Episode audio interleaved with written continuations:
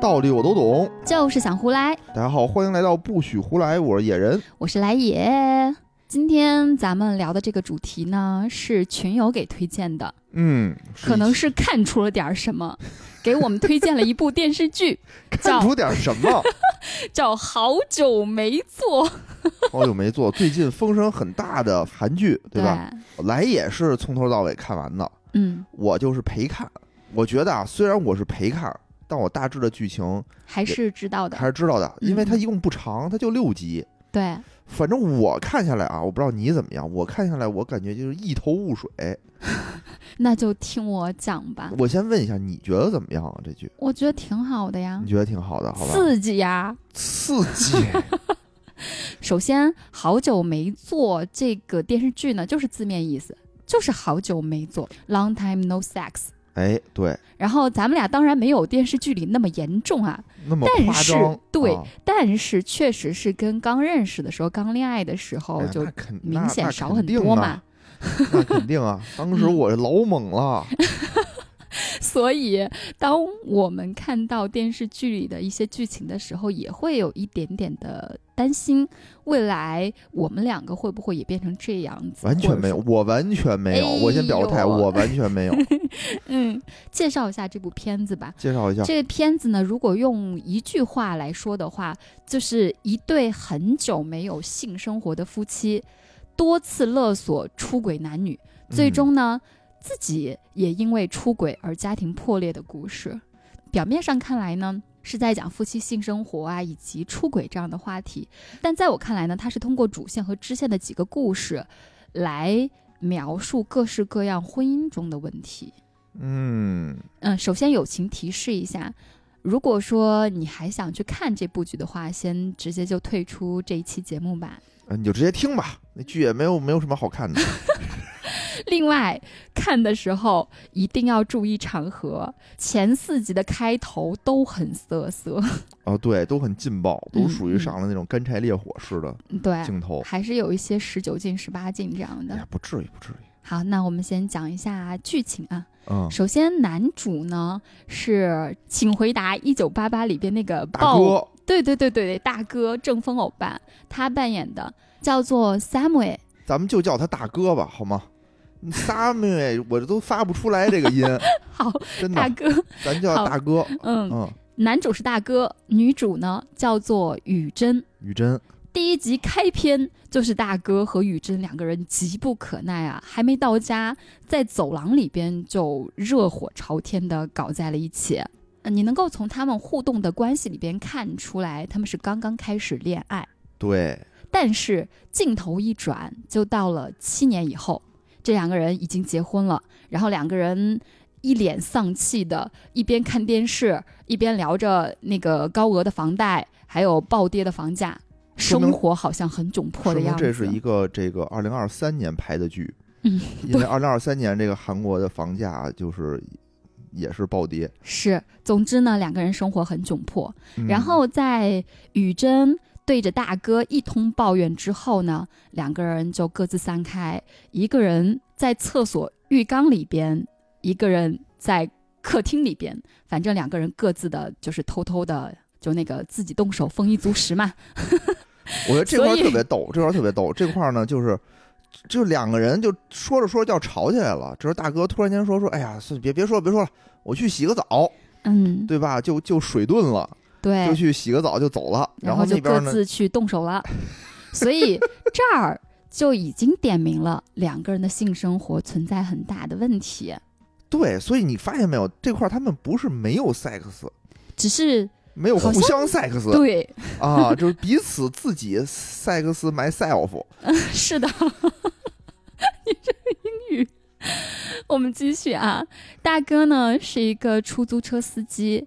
他有一个一部分男人通常都会有的习惯，就是在下班回家之前呢，找个地方停车，然后在车里边放着音乐，享受一会儿他的一个私人时间。这块你没看懂，嗯，这块你没看懂，我给你解释一下啊。这块他不是说下班回家，他那个在车里待着，你发现没有？他们两个都上的是夜班，嗯，对吧？大哥晚上出去开车去，他就他妈在偷懒呢，他就不想拉。啊，他没在家门口，他在一桥底下呢。啊，对吧偷懒儿不思进取，对对，其实有的时候你你也就之前嘛，北京的那个出租的哥经常也有这种情况，嗯就是我待就中午吃完饭了，我不想拉了，我就跟旁边我一我歇着了，嗯，来生意我就接，不来生意我就待着了，或者找一地儿打牌去什么的，经常能看见他就跟那儿歇着呢。我们继续啊。嗯，而玉珍呢，她是在酒店当前台，对，而且他也有一个习惯，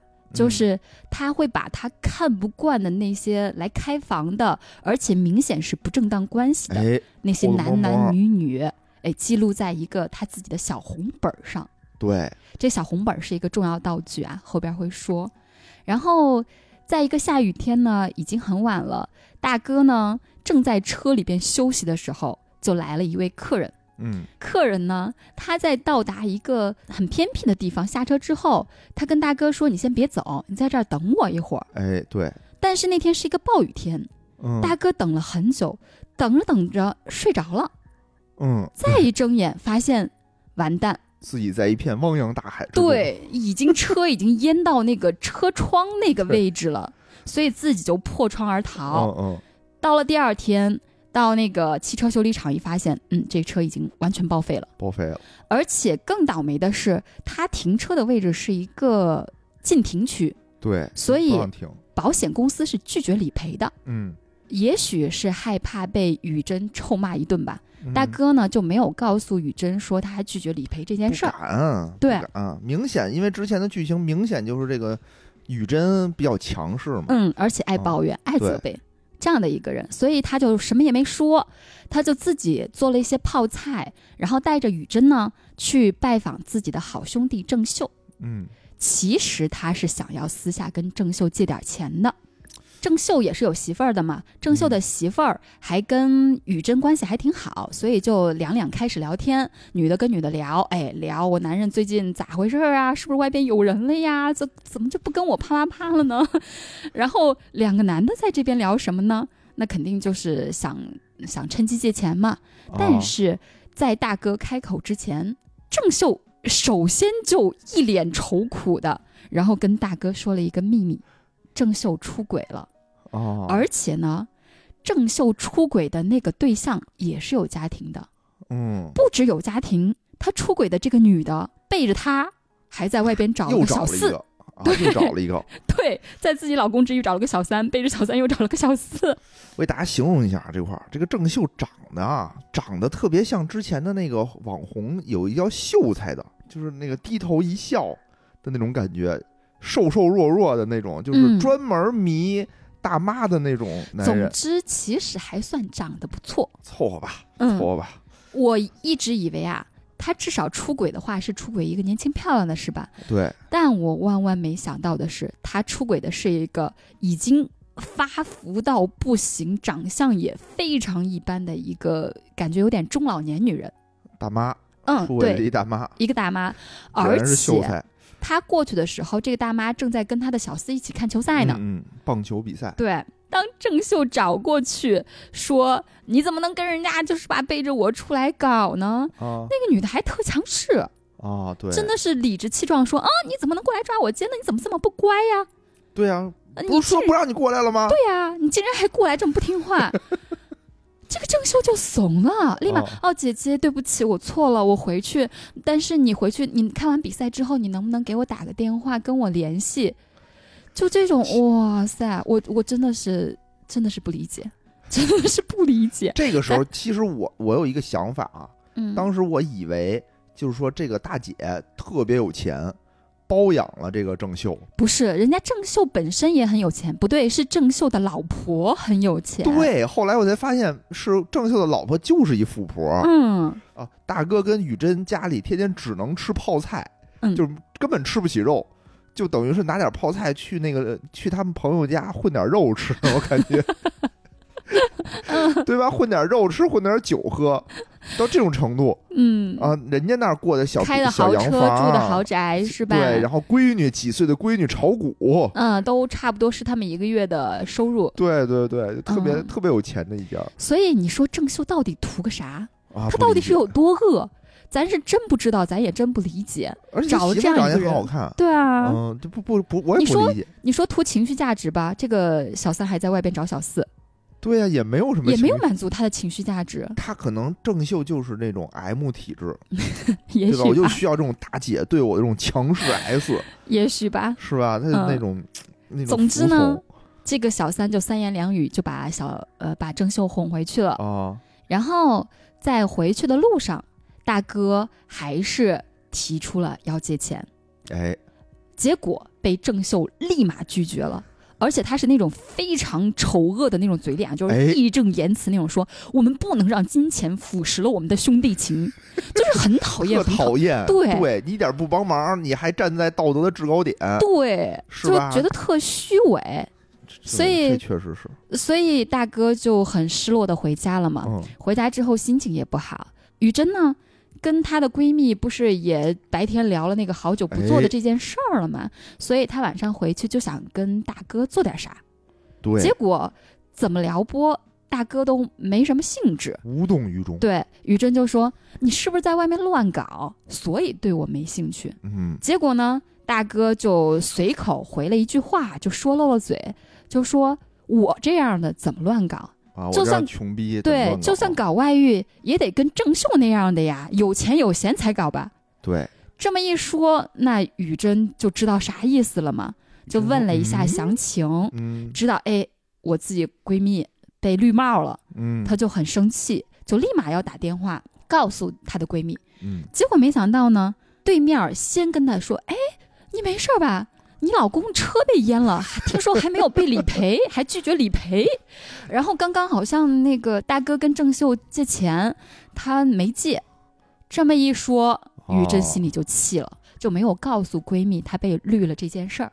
因为她当时他们家首先啊，他们家当时经济情况非常糟糕，嗯，糟糕到每天只能吃泡菜的份儿上了，就指着这个大哥出去开出租，但是呢这车又坏了，大哥没敢说呢，大哥就说保险能赔，就等着修车呢，结果晴天霹雳，生产工具没了。嗯，对吧？那他肯定一想，我操，那我这个我们这怎么还贷款呀？怎么过生活呀？嗯，当时就没有说，嗯这一耽搁就给了郑秀时间。嗯郑秀知道这个事儿，当然就急了嘛，就怕这这万一捅到我媳妇那儿怎么样，嗯就立马跑过来求雨这两口子说能不能放我一马，而且呢还提出了要给他们三千万的封口费。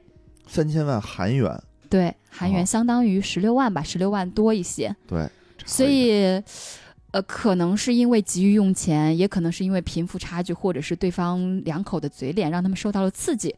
总之呢，他们最后犹豫来犹豫去，还是收了这个钱。当时郑秀特别会说话，说我已经认识到我的错误了，我呢愿意交罚款，交罚款来 为我的错误买单。对为我的错误买单。你一定不是说为了这笔钱就原谅我，就降低自己的道德底线的人啊！你一定不是这种人。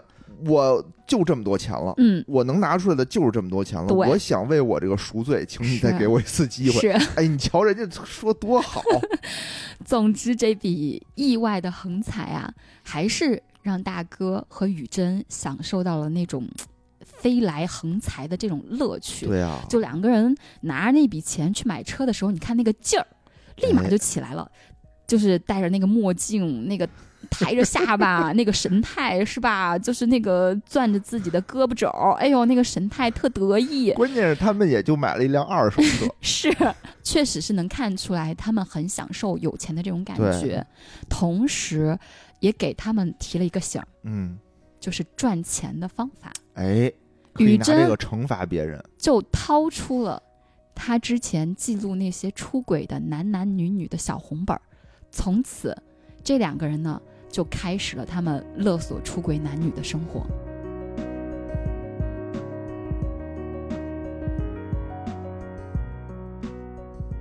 然后具体的勒索过程呢，比如说他怎么跟踪啊，怎么拍摄出轨证据啊，怎么威胁对方或者怎么拿钱，咱就不说了。总之呢，就是其实也是！总之也是很不容易的，就从刚开始的各种忐忑、各种小心翼翼，哦包括中间也会各种被揍，也，对对，嗯，真的很不容易。虽然说，呃干的是很不耻的事儿啊，但是你看到两个这样的一个嗯弱者在生活的艰难中 却勒索个钱都这么惨，你也没办法很单纯的去讨厌他们。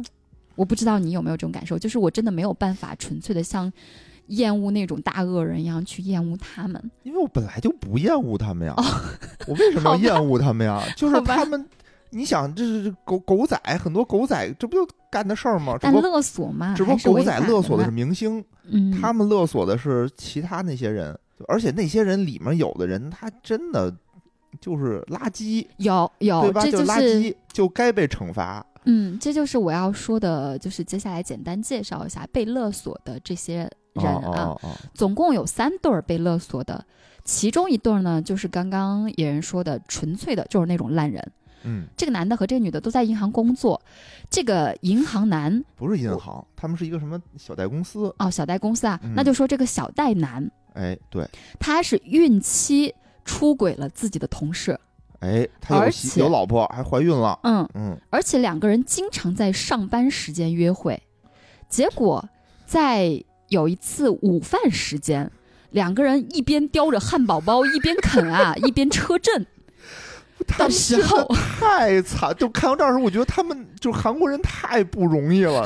然后在这个时候就被大哥和雨珍拍到了实质性的证据，所以这个勒索就成功了嘛。但是让我觉得特别恶心的是，这个小戴男是真的，他不止孕期出轨，他是真心烂到骨子里了。他被勒索之后，他还要求这个跟他一起出轨的这个女的，你跟我一块儿凑钱，咱俩哦一块儿还。跟他们要的是一千五百万。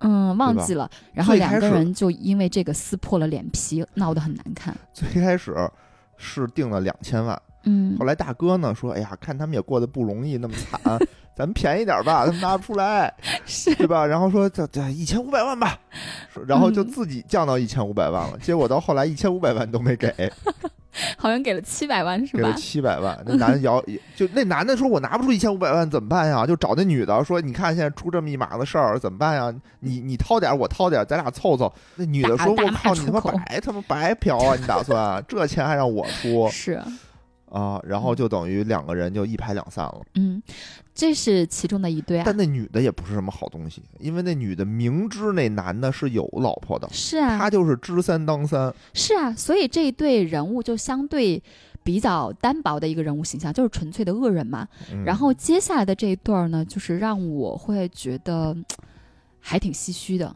嗯，呃，先插播一个他们在第一起勒索案之后的请自己家人吃饭的一件事儿。哎，大哥呢跟玉珍有钱了之后，就好不容易有钱了，我得显摆一下是吧？不是，我觉得这块儿请，哎，请咱们算一下啊，三千万大概合十六万，嗯，那七百万，呃，四分之一吧，没多少，四万块钱。是啊，哎呦，拿了四万块钱，但是也足够请家人显摆一顿了吧？所以他们就请家人吃饭，而且还给他的老父亲开什么好酒啊，正好他他爸爸过生日，嗯，他姐姐们呢也都对着他，就是有点那种瞧不上他。是，哎呀，咱们几个人，爸爸过什么七十大寿，咱们得一块儿凑钱呀，对吧？就就知道他没钱，但嗯老就拿这么勺对他、是，啊。结果没想到这一回我就支棱起来了。哎，有钱了，嗯，我把这个支棱的还挺好。你看，给咱给咱爸买的好酒，张罗的好宴席，是吧？总之就是好在酒一瓶水井坊，七百块钱吧，人民币。水井，关键是就是大家看见水井坊的那种姿态啊，哇，就觉得是一瓶可能上万，恨不得那种感觉。对对对，结果一查七百，就水井坊一瓶没多少钱，嗯没多少钱，就就是好酒，但没有好到那种，就他爸一边喝一边说：“我当年也喝过这个酒的时候的心情是什么样，是多么多么的激动，是就就那种感觉。”我当时觉得。不至于啊！我当时觉得，哎呦，韩国人真真过得真苦，但可能对于他们的家庭是这样的。有可能吧嗯，嗯，有可能。反正就是在家人面前扬眉吐气了。哎，这个扬眉吐气呢，就更加坚定了大哥和雨珍继续勒索的这个呃行为。对，而有且钱真好，而且雨珍也给他们家里人钱来着，嗯，是给他的那个姐姐家的孩子那个学钢琴的费用哎是吧？他姐姐家孩子是一小天才，对吧？嗯特小，钢琴弹的巨好。然后老师就说你这第一名，给他一金奖。然后他姐姐就一下就哭了，他说他不是激动的哭，是那种就是你你难受的哭，难受的哭我说你家孩子是个天才，我还养不起我。养不起，说你但嗯凡你那个差点儿，你没这天赋，咱就不学这钢琴了，多贵呀！我哪养得起你啊？是，是吧？现在但你有这个天赋，怎么办？嗯，我到底花不花这笔钱？没错。就更难受。这个时候雨珍就说：“没事，姐姐，我有钱，我给你出这钱。嗯，”就扬眉吐气。然后紧接着第二对被勒索呢，是一对老年婚外情。哎，说实话，这一对儿我的印象特别深，因为我看的时候，我是真的觉得挺唏嘘的。我也真觉得他们在一起，好像 我会觉得是对的。简单说一下，然后大家自行判断吧。这个老年女人叫英爱，她一辈子连一个认真的吻、一个认真的接吻都没有过，嗯。但是已经有两个很大的儿子了。嗯。就一辈子都是为了男人活，为了养活老公，为了养活自己两个儿子。白天呢在餐厅里边做饭，晚上回到家里边还要伺候那个好吃懒做的老公，嗯。而且这个老公几十年来都没有正眼看过她，还嗯动不动就对他又打又骂那种的。这总之这种凄惨的生活里边。对于他来说，唯一亲近他的、给他带来一丝丝安慰的，嗯，就是一只叫做玫瑰的狗。哦，但后来玫瑰是狗啊，对 对对，哦但后来玫瑰也死了嘛。哦是，嗯然后英爱呢，他很喜欢爬山，在一个英爱爬山的一个镜头里边啊，有这么几句台词，我当时就觉得嗯特别难受，听着那个台词是这么说的：“我的人生过得一塌糊涂，就只要睁眼就觉得胸口发闷，胸口发紧，于是去爬山，爬了又爬。”嗯你想一个爬了又爬，就把我难受了又难受这种感觉给带出来了嘛？就其实很短的几句台词，包括刚刚的那些他的过往的经历，如何照顾家庭，如何被男人忽视、打骂的剧情，很短，嗯三分钟就把他这一辈子给交代完了。嗯所以我当时看到那儿的时候，我就特别特别难受。看到这儿，就觉得这导演其实还是挺会描述这个女人的苦难的。嗯你也没有很多的过于煽情的描述，但是短短的就这么几句话，这么几个画面，然后就把他这一辈子的苦难给写出来了。嗯，就不容易，嗯，很普通平凡的一个大娘，对。嗯就在这个时候啊，江白虎出现了。江白虎就是他出轨的那个老年男人嘛。嗯，英爱呢，对，英爱呢去山上埋葬玫瑰，嗯但是在上山的路上，一阵山风吹过呢，英爱她用来遮盖秃顶的那个假发嗯就被吹飞了。然后英爱慌慌张张一回头，就发现她被吹飞的假发刚好是江白虎接到了。哦，英爱就觉得特别特别的难堪，就觉得此刻自己，哎呀，这个秃顶，所以她就在江白虎走过来的时候，一直捂着自己头顶，很尴尬、很小声的去跟对方说谢谢。哦，江白虎就看出了英爱的窘迫嘛，他就笑了一笑，然后一低头也摘掉了自己的假发，哦，很温柔的笑着，很平静的笑着嗯，看着英爱，然后把自己的秃顶也展示给英爱看。嗯我当时真的觉得这个男人太温柔了，嗯他是在用这种很温柔的方式跟对方一起难堪，嗯，然后跟对方说：“你看，咱们都是这样的，这没什么大不了的。我也是这样一个秃顶的男人。”所以这对于英爱来说呢，就是一个女人在她几乎已经没有什么生机的生命的最后一程，突然遇到了一束光。嗯这个男人，这束光可以很温柔的照亮她。嗯我其实就是在他摘假发的这个一个动作里边，瞬间就觉得，嗯，我能够理解他们为什么会出轨，老实了一辈子，为自己家庭付出了一辈子，在最后的时光里边跟另外一个男人在一起，嗯因为这是他在绝望的家庭里边遇到的一个唯一的可以照顾他的情绪的人。嗯，而且我觉得这个大妈也是属于非常付出性的人格，就是在嗯和这个老大爷两个人一起勾勾搭搭的时候，他也非常的卖力气，嗯，对吧？？第一次出现就是在那个雨珍的那个酒店里嘛，他就主动负责出去过去交钱，跟人砍价，是，求人家开一间房，给我们开一间房，对吧？嗯一般这种情况就是过去交钱，一般都是男士居多，女士在后面等着，但他不是，他是主动的过去交钱，而且在这个屋里头也是属于用尽解数啊，去讨好对方，讨好对方，然后导致这个下巴脱臼。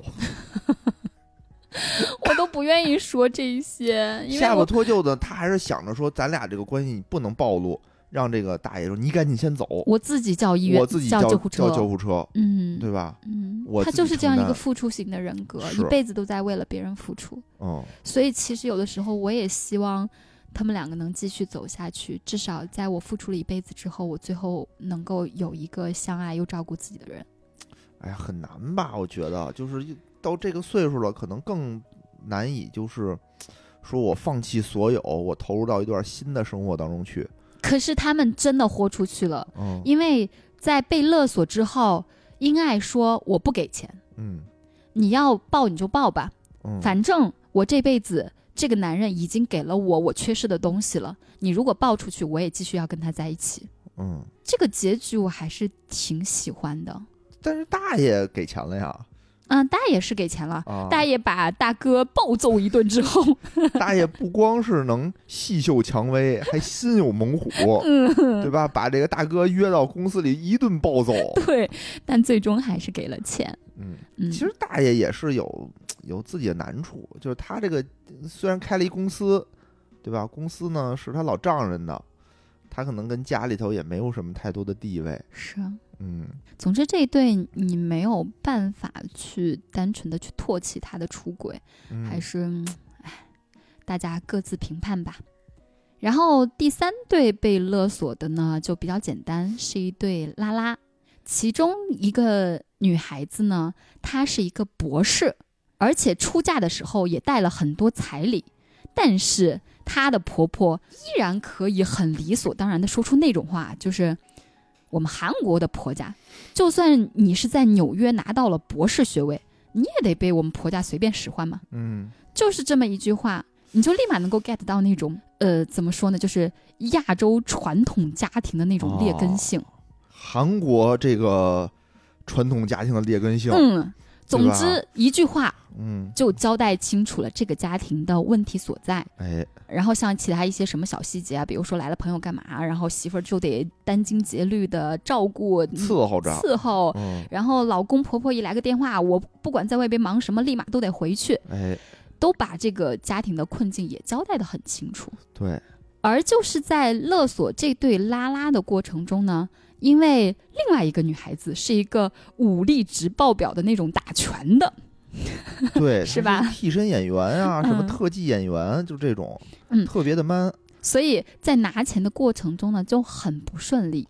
玉珍、嗯不止玉珍被暴揍了一顿，大哥还在这个就是跟他们飙车逃跑的过程中啊，还出了车祸。哎，跑的时候没跑了，撞车了，所以差点没被打死。我觉得 是，他要不是手下留情，就真能给他打死。嗯，呃，虽然是拿到钱了，总之这一次还是让双方都付出了很大很大的代价。大哥呢，他在走上勒索这条路之前，其实是那种呃没什么大出息，而且性格其实很弱、很柔弱、很柔和的那种小市民。勒索这种事儿，其实本本身对他来说就是一个突破。他很老实，嗯，对，但他是首尔大学的毕业生，嗯，智力应该脑子是有的。是，但是嗯勒索这件事儿跟他的性格上对，是很不相符的，对他嗯来说是很吃力的一件事儿。是再加上差点没命的车祸嘛，这是我猜测的。因为大哥为什么突然打那通电话，剧里边没有交代。但是我的么电话？呃，我我接下来会说，就是我的猜测就是可能是我在濒临了一次死亡之后，我突然之间。想随着我的本性生活，我突然之间想怀念起了我之前平静的那些小日子，所以雨珍在医院探视完毕回家之后呢，躺在病床上的大哥拨通了一个电话，嗯，拨通了一个女人的电话。之前都没出现过。对，嗯就此大哥和宇珍的婚姻问题就展开了。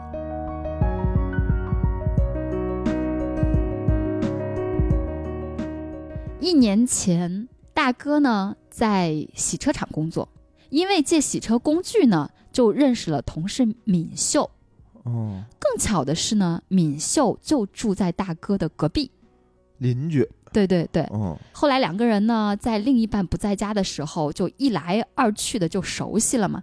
大哥呢，很擅长修理一些东西，嗯，而敏秀？呢，很擅长洗洗涮涮，哦，所以两个人呢，配合的很好对配合的很好。敏秀就提出了一个非常离谱的建议，啊，我都笑了，说咱俩当清洁搭子。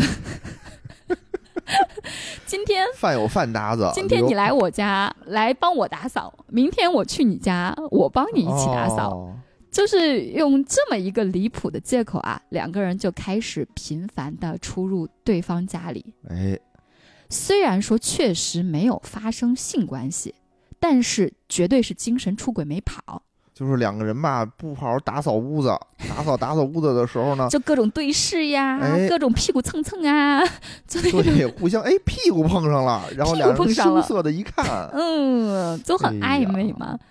但是这天呢，大哥正在敏秀家打扫卫生的时候，两个人正在暧昧的蹭屁股的时候呢，敏秀的老公突然回家了，哎，然后大哥就慌慌张张的跑去了阳台躲起来吗。反正中间虽然说也有惊无险的没让老公发现，但是这件事儿也确实吓到大哥了。于是大哥就跟敏秀说：“那咱俩就断了吧。”就哦别再搞什么清洁小搭子了，是吧？对对对，啊这两个人骗谁呢？是呀，啊，就没有再联系。而就是在一年后的今天，嗯大哥呢又一次拨通了敏秀的电话，并且跑出去跟敏秀见了面。嗯那这边呢，雨珍从医院回到家的时候，发现自家大门被写上了血红色的大字，嗯。具体写的啥我忘了，大概意思就是说恶有恶报。嗯，对。我当时，我当时还以为是他之前勒索的人写的，啊，但是往后看啊，往后其实发现是给他们送水的，送水的。小哥对，因为他们写错了那个订水的那个件儿数，啊，可能比如说我想订一件儿，一不小心订了一百件儿，结果呢，呃，小哥的爸来啊送水的时候就把胳膊给累断了，对，搬一百箱水嗯也是挺累的，小哥就很生气，在他家写了那个“恶有恶报”四个字儿。总之，这“恶有恶报”四个字儿就把雨珍吓到了。嗯，然后雨珍就赶紧给大哥打电话，嗯结果大哥没有接，嗯，于是呢，他又跑去医院找大哥，哎，就发现大哥竟然不在医院，嗯病床空空荡荡的，他就继续给大哥打电话。嗯这时候大哥就接了，嗯于真就问他说：“你在哪儿呢？干嘛呢嗯？”然后大哥就说：“哦，我在病床上躺着呢，我准备睡了。哎呀，好困，嗯不说了，明天再说吧。有有事儿，”嗯，这就出事儿了呀。于真就看着空荡荡病床，也没说啥，嗯。紧接着就给自家的大门上边装了监控，哦，然后又买了一辆车，模仿之前勒索之前那些一对对情侣的时候，开始哦。跟踪大哥。跟踪大哥，嗯，这么一跟踪，就发现，哎，敏秀来找过大哥，有一个女的找来我们家找大哥，对，大哥呢也进了敏秀的家。哎，当雨珍看到大哥进敏秀家的时候，他的那种愤怒啊，就到了极点。嗯于是他一个冲动之下，在敏秀家门口洒满了汽油。嗯在他点燃打火机之后，嗯，他又没忍心下手，哦，没没没忍心给点了，对，然后就回去了。嗯回去之后，他就把他之前拍下的那些照片证据嗯寄给了敏秀，嗯然后勒索了敏秀一笔钱。嗯紧接着就是我特别喜欢的一场戏。于真在拿到敏秀给她的钱之后，就回家跟大哥摊牌了。两个人啊，在暴雨倾盆的家里边哦，大吵一架，这是一个非常非常巧妙的处理啊。当时其实是没有下雨的，但是导演处理的好像是外面在下着暴雨，嗯，但是因为屋顶漏洞百出，哎然后于是家里边也跟着阴雨连绵，处理成这样的一个效果。大哥跟雨珍呢，就站在一个快极稀的那个雨水里边啊，两个人淋成了两只落汤鸡，特别狼狈的和对方厮打谩骂，就是特别特别难堪。为什么厮打谩骂呢？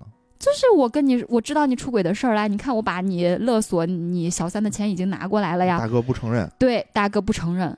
就是其实我是觉得这个比喻啊，这个处理方法特别特别的精准。哦，我觉得导演想要表述的就是，婚姻就好像是房子，而婚姻所经历的挫折和诱惑呢，就好像是风雨。嗯如果房子本身是坚固的，嗯那它对于风雨的抵抗性就很高。嗯但是如果说你的房子就跟个茅草屋一样漏洞百出的话，嗯，那就算一点点风雨也可以摧垮你的房子。嗯有道理，所以当时这场戏屋里的暴雨倾盆，其实想要说明的是，本身这两个人的婚姻已经漏洞百出了。嗯所以我觉得这也是在提醒我们吧，风雨可能我们是没有办法去掌控的，我们没有办法控制风什么时候来，雨什么时候来，或者干脆就不要来。但是我们唯一能做的就是去及时的修补我们的房子嘛把，我们的房子建得牢牢固固的，对吧？嗯，你说外面有没有人勾搭我，这是你防不住的，对，对吧？但我们两个感情好，我就被勾搭不走啊。嗯，是呢。而在大哥和雨真的争吵过程中呢，其实也确实暴露出了他们中间的很多问题，比如说，大哥是很不满雨珍的强势呀、抱怨呀、不满足啊、各种要求啊，嗯。而雨珍呢也很不满意大哥的各种不思进取呀、安于现状呀。嗯，总之，双方都很不满，而这种不满呢，他们之前是看到了问题，但是却没有去及时修复的问题。嗯。于是，这个一个一个问题就像蚁穴一样，一点一点的越来越大，就到最后？蚁穴，蚂蚁的穴，就是一点一点把这个房子给镂空、镂空、镂空。哦，嗯，到最后变成了这样的毁于毁于蚁穴。嗯，总之就变成了现在这样的一个外边一个小雨，家里就倾盆大雨的这样的一个情况。但是在吵架过程中啊，大哥是虽然知道自己出轨的事儿曝光了，他还是很嘴硬，他说对，我没有出轨啊，我跟他没有上床呀，我没有发生什么越界的行为呀。我们只是这个清洁搭子。对，你觉得是吗？当然，我说这个你男人觉得这算出轨嘴？真硬。对呀、嘴真硬，什么都没有，你嘴硬。这里边其实是讨论了一个精神出轨和肉体出轨的关系，嗯，因为雨珍也出轨了。哎，这儿是一个小反转啊，就是大哥在攻击雨珍的时候，也抛出了雨珍的罪证。嗯。你凭什么说我出轨？嗯，你比我更早的时候，你在两年前哎，你就已经肉体出轨了。嗯。原来啊是在两年前，然后雨珍呢有一天就穿上了特别特别性感的内衣，嗯，那种情趣内衣，嗯。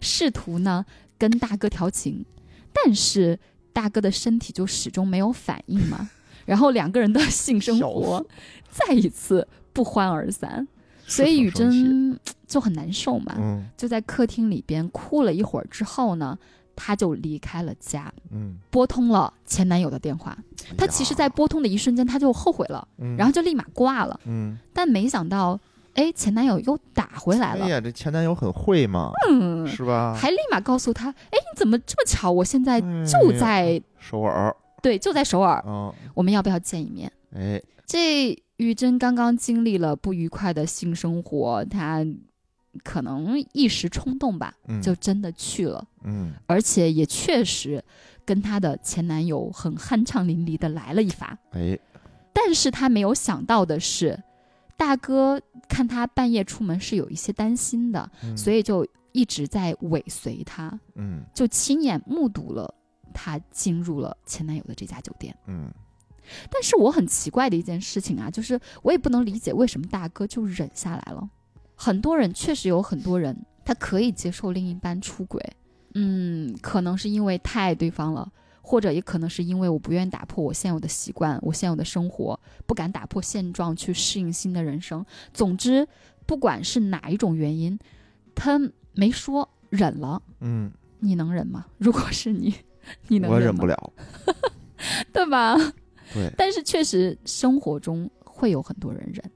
嗯，是，但是我想说的是，这种忍真的不是一个好事儿，这就是一颗钉子。大哥是他会也也觉得，哎呀，你看我不行，我不行就有人行，我不觉得呀，你看这这次吵架不就爆出来了吗？嗯大哥也很在意这件事儿，他就是一颗钉子，就一直在他血肉里边扎着呢。嗯不知道出于什么原因，剧里边也没有交代，就就没说嘛。嗯，只是现在 OK，我们撕破脸皮成这个样子了，你凭什么说我一个人烂？你也是烂人。我觉得大哥还是有愧疚的，嗯，也有这个原因吧之前大。哥是有愧疚，不光是说性生活不行，就是大哥可能也是觉得现我也不能给你满意的生活。对生活现在这么嗯乱七八糟，也有我的责任。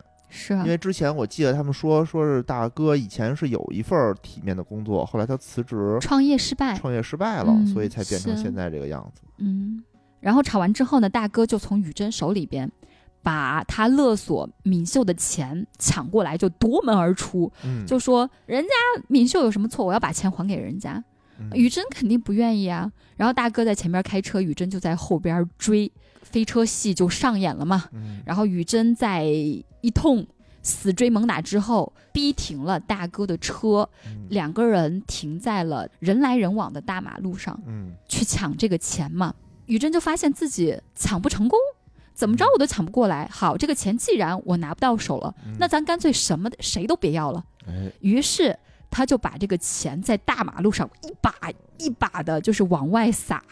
嗯马路上人那么多哎，一看见哎天降财神，立马就一窝蜂的就涌了过来，就一堆人在哄抢撒了一马路的钞票，很不体面这块儿。很不体面。嗯两个人就在这么一个非常不体面、非常戏剧性的场面中彻底分开了，嗯离婚了。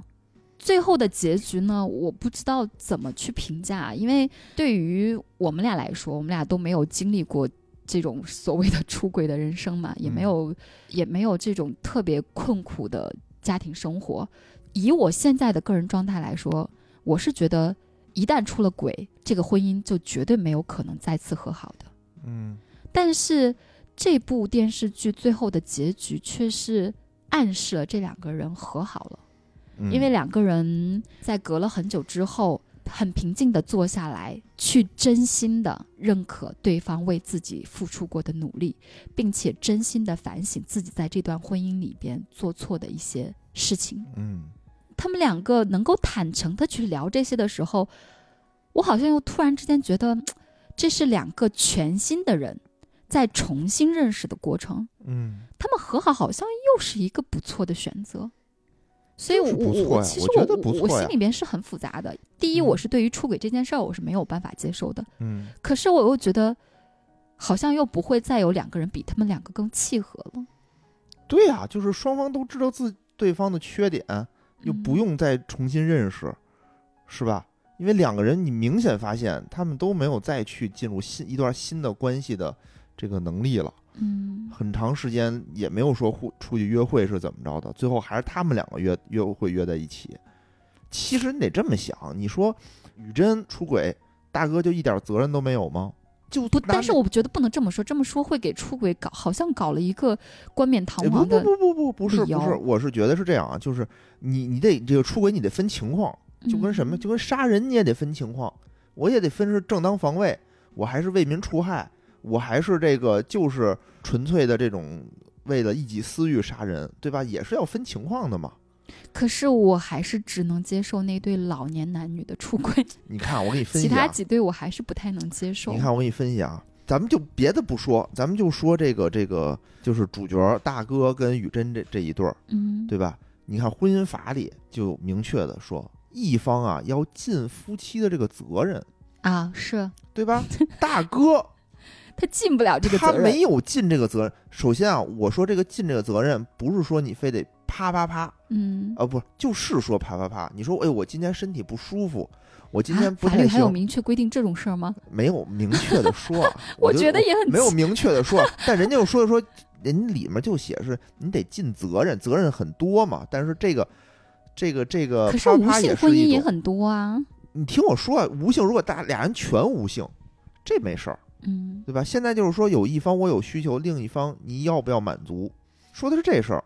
你说我今天没心情，没心情你就不能满足一下对方吗？对吧？我我们奉献人格的野人，就是我觉得，就是说，你既然是夫妻，那你就有这方面的责任、嗯，而不是义务，义务，对，嗯你就就有这方面的义务。你嗯不是说我今天，当然男人嘛，男人有的时候不是说我说说来我就能来的，你不行，那有现代化工具啊，对吧？那有别的方式有很多，就是善假于物也。善假于物也。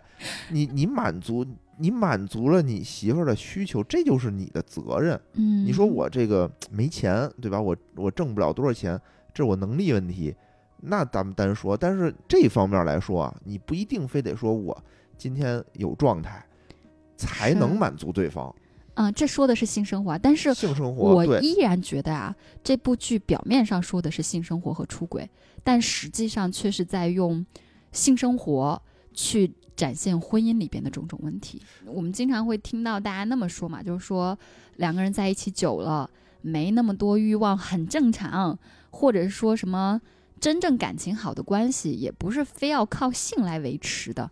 就是这种话，其实经常听人说，对啊，但是，但是真的是这样的吗？就是性的背后到底是什么？我们得看清楚。就可能会有很多人觉得性就是一种生理需求嘛，简单直白。我这个感觉来了，欲望来了，水到渠成，靠的就是感觉。但是感觉又是来自于哪儿呢？嗯首先，感觉是的，感觉是来自当下，嗯但是感觉它不是起始于当下的，嗯感觉可能会来自于一个人过去的一些经历，嗯也可能是来自于他一个人长久的一个自我评价。嗯你就比如说，呃，当你对一个人充满了各种各样的抱怨和不满的时候，即使他今天晚上给你准备了一个很浪漫的烛光晚餐，你能够，你觉得你可以立马跟他来欲望来感觉吗？那肯定不行。对啊因为你对他就是不满的呀。对，他再怎么讨好你，再怎怎么给你营造浪漫气氛，你都不可以。对，这个当下的感觉就是来自于过去。嗯而还有另外一种情况呢，就是比如说女生经常有的一种情况，就是当你对自己的身体不满意，嗯甚至自卑的时候，这个做爱的气氛再好，然后我一脱衣服的那一瞬间，嗯我就会立马没有办法心无旁骛的去享受性爱了。嗯比如说我在脱衣服的一瞬间，我可能会担心，哎呀，我又胖了，哎呀，我肚子上一圈肉，他可能会有各种各样的焦虑在，嗯以至于他不能够去纯粹的享受这段关系、这段性爱。所以性的背后会有多种多样的原因啊，它背后可能是你们的关系，也可能是你的自我评价，还可能是你一段过去的经历。嗯所以我们说活在当下，感觉在当下，怎么样怎么样怎么样，感觉这东西不是纯粹当下的，它有很多历史的原因。当你性生活不行的时候，除非你是真正的病理性原因啊，嗯。你还是要首先去思考一下，是不是我们的关系出了问题，是不是我的个人状态出了问题。嗯，好那今天这期节目就到这儿啦，希望大家能够喜欢，嗯。也希望大家能够喜欢自己。好，那嗯。感谢大家收听，拜拜。拜